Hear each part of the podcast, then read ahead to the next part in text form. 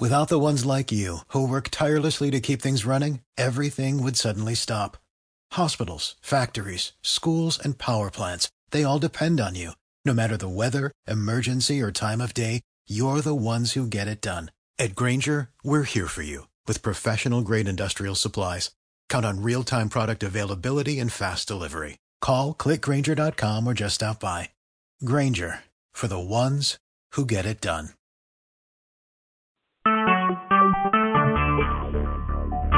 Talk shoes. Recorded live.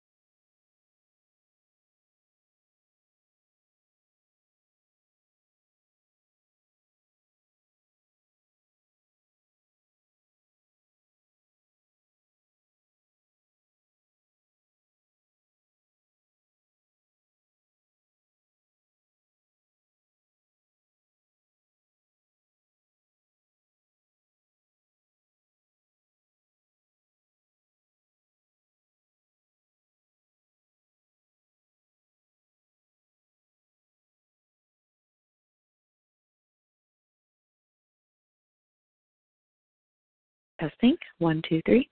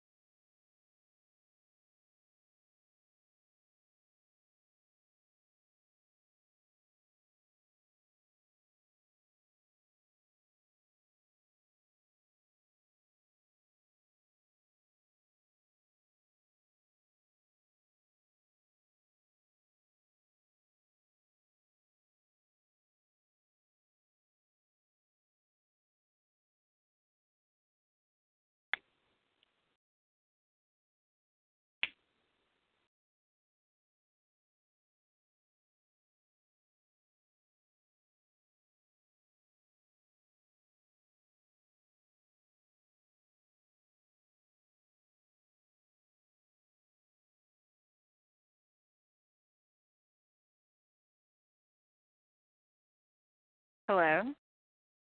Hello. Hello. Is this Tara? Yes, it is. Hi, it's Deanna Ballard in Franklin Graham's office. Hi, how are you? I'm doing well. Are you ready for Franklin? I am. Great. You'll have about 15 minutes with him. Okay, thank you. Thank you.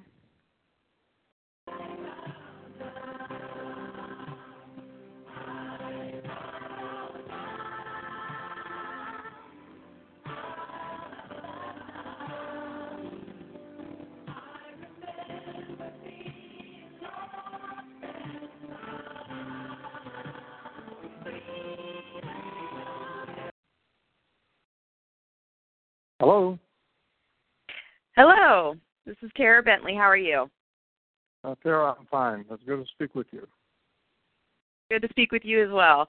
I wanted to let you know that I'm already recording so that we don't waste time. I know we only have about 15 minutes, and I have a handful Yes, of ma'am. questions for you, but I'll let you take as much of that time as you wish to um, speak about whatever's on your heart.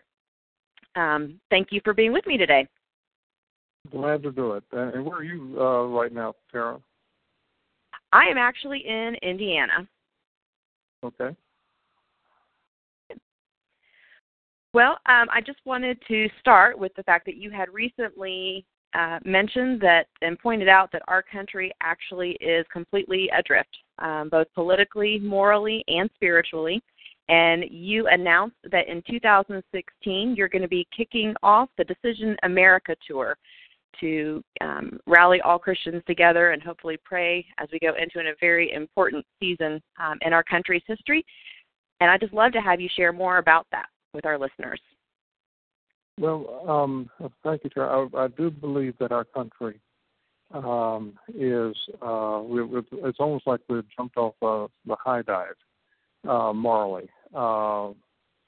And and I think the only hope for this country is not the Republicans, it's not the Democrats, it's not the Tea Party. The only hope is if the church and Christians get out and vote and vote for men and women uh, in office uh, who are willing to stand for biblical principles, um, who have a moral backbone.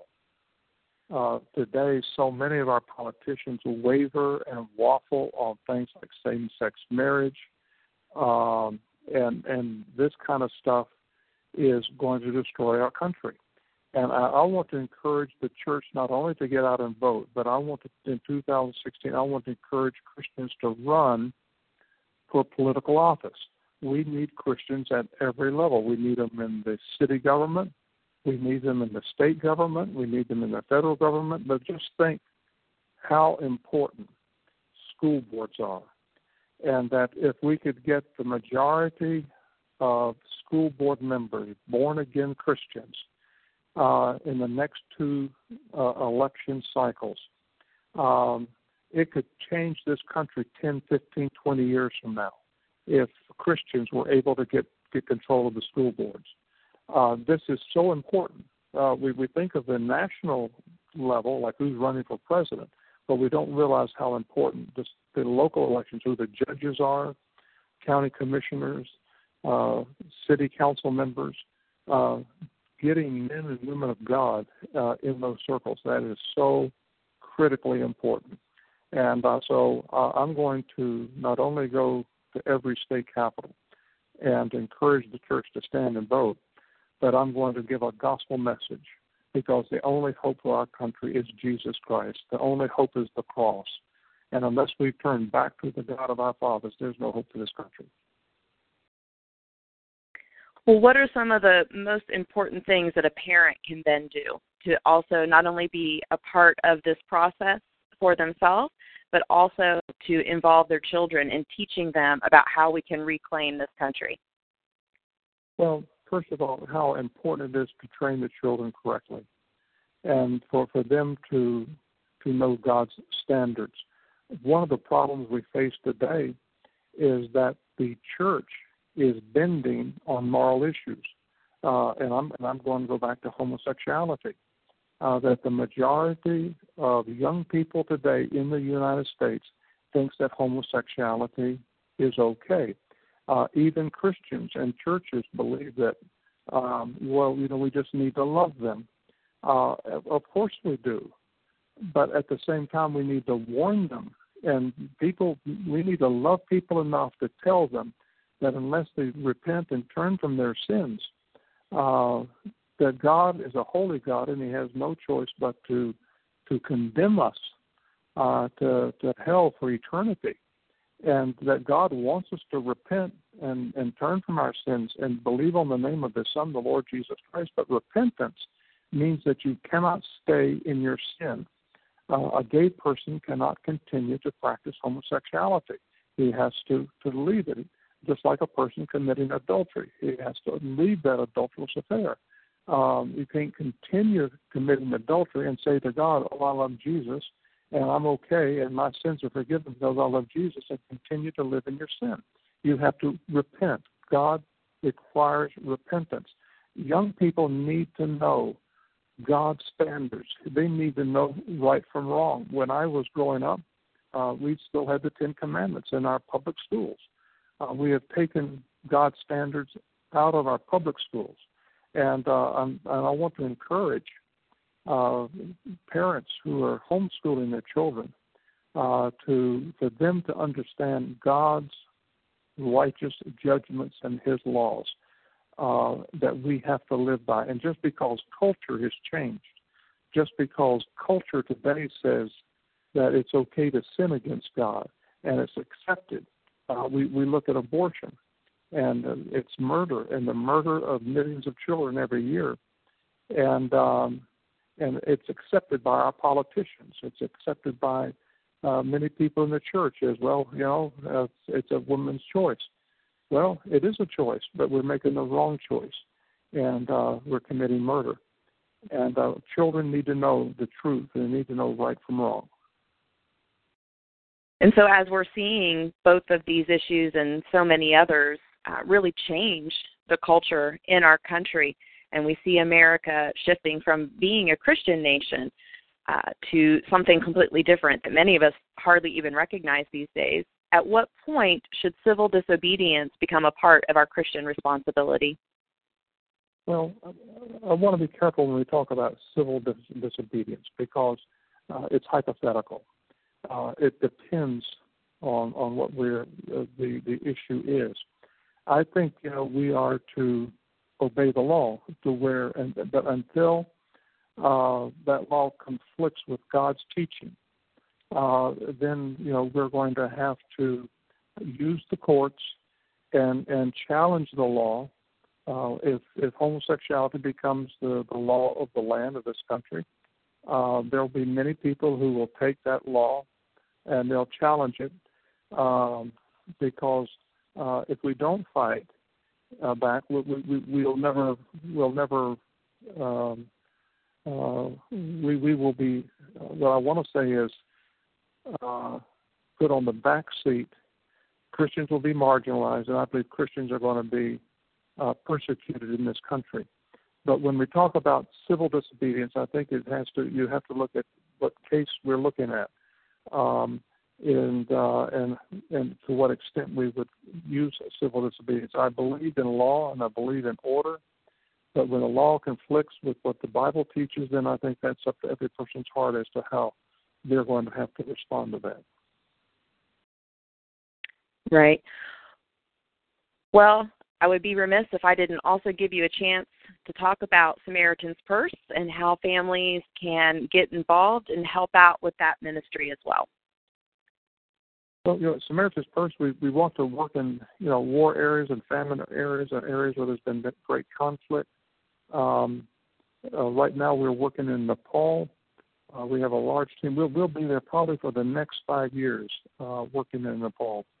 Uh, this is an area of the world where there's been great, great devastation.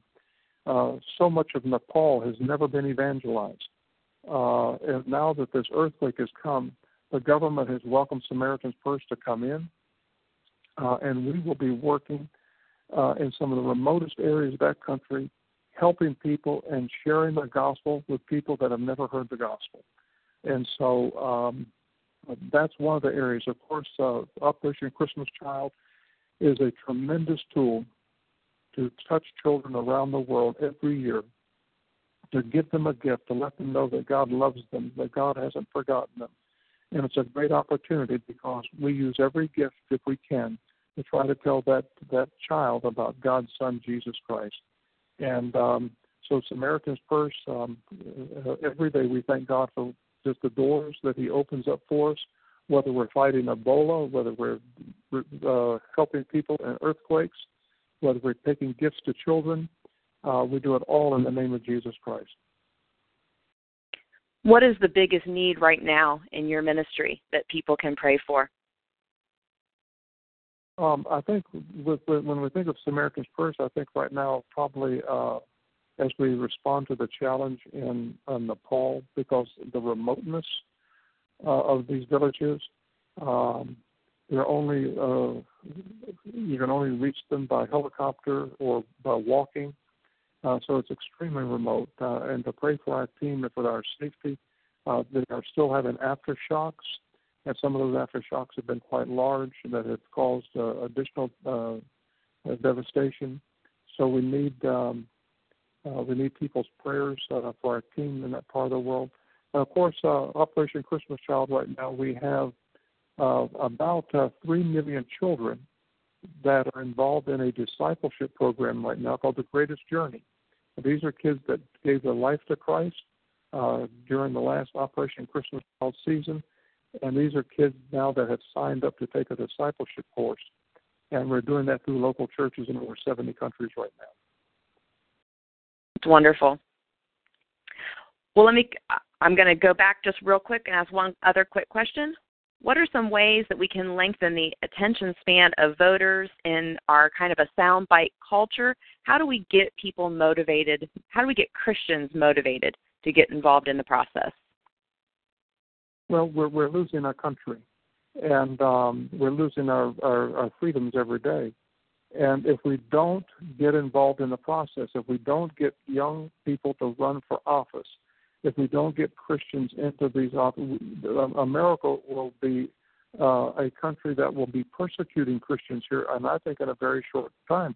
There, there's already persecution when you look at uh, the Kleins and um, out in Oregon who has a, a, a where they bake cakes, wedding cakes, and uh, she refused to bake a cake for a gay couple and because she refused, uh, she lost her business.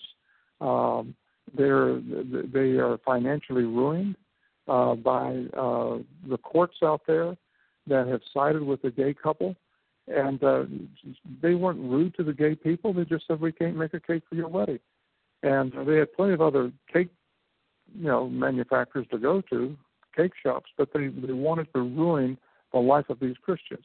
So we're beginning to see now Christian persecution, and it's going to get more, and it's going to get more, and we need to get Christians to run for office. And let's get in there and let's begin to change these laws that have been turned against God, and let's get laws in there now that will will support um, and uh, biblical principles and how important that is. Well, thank you. Thank you very much for all that you do, and thank you for your time today. I appreciate the chance to talk to you. Well, thank you. It's, it's good to speak with you. God bless you. You too.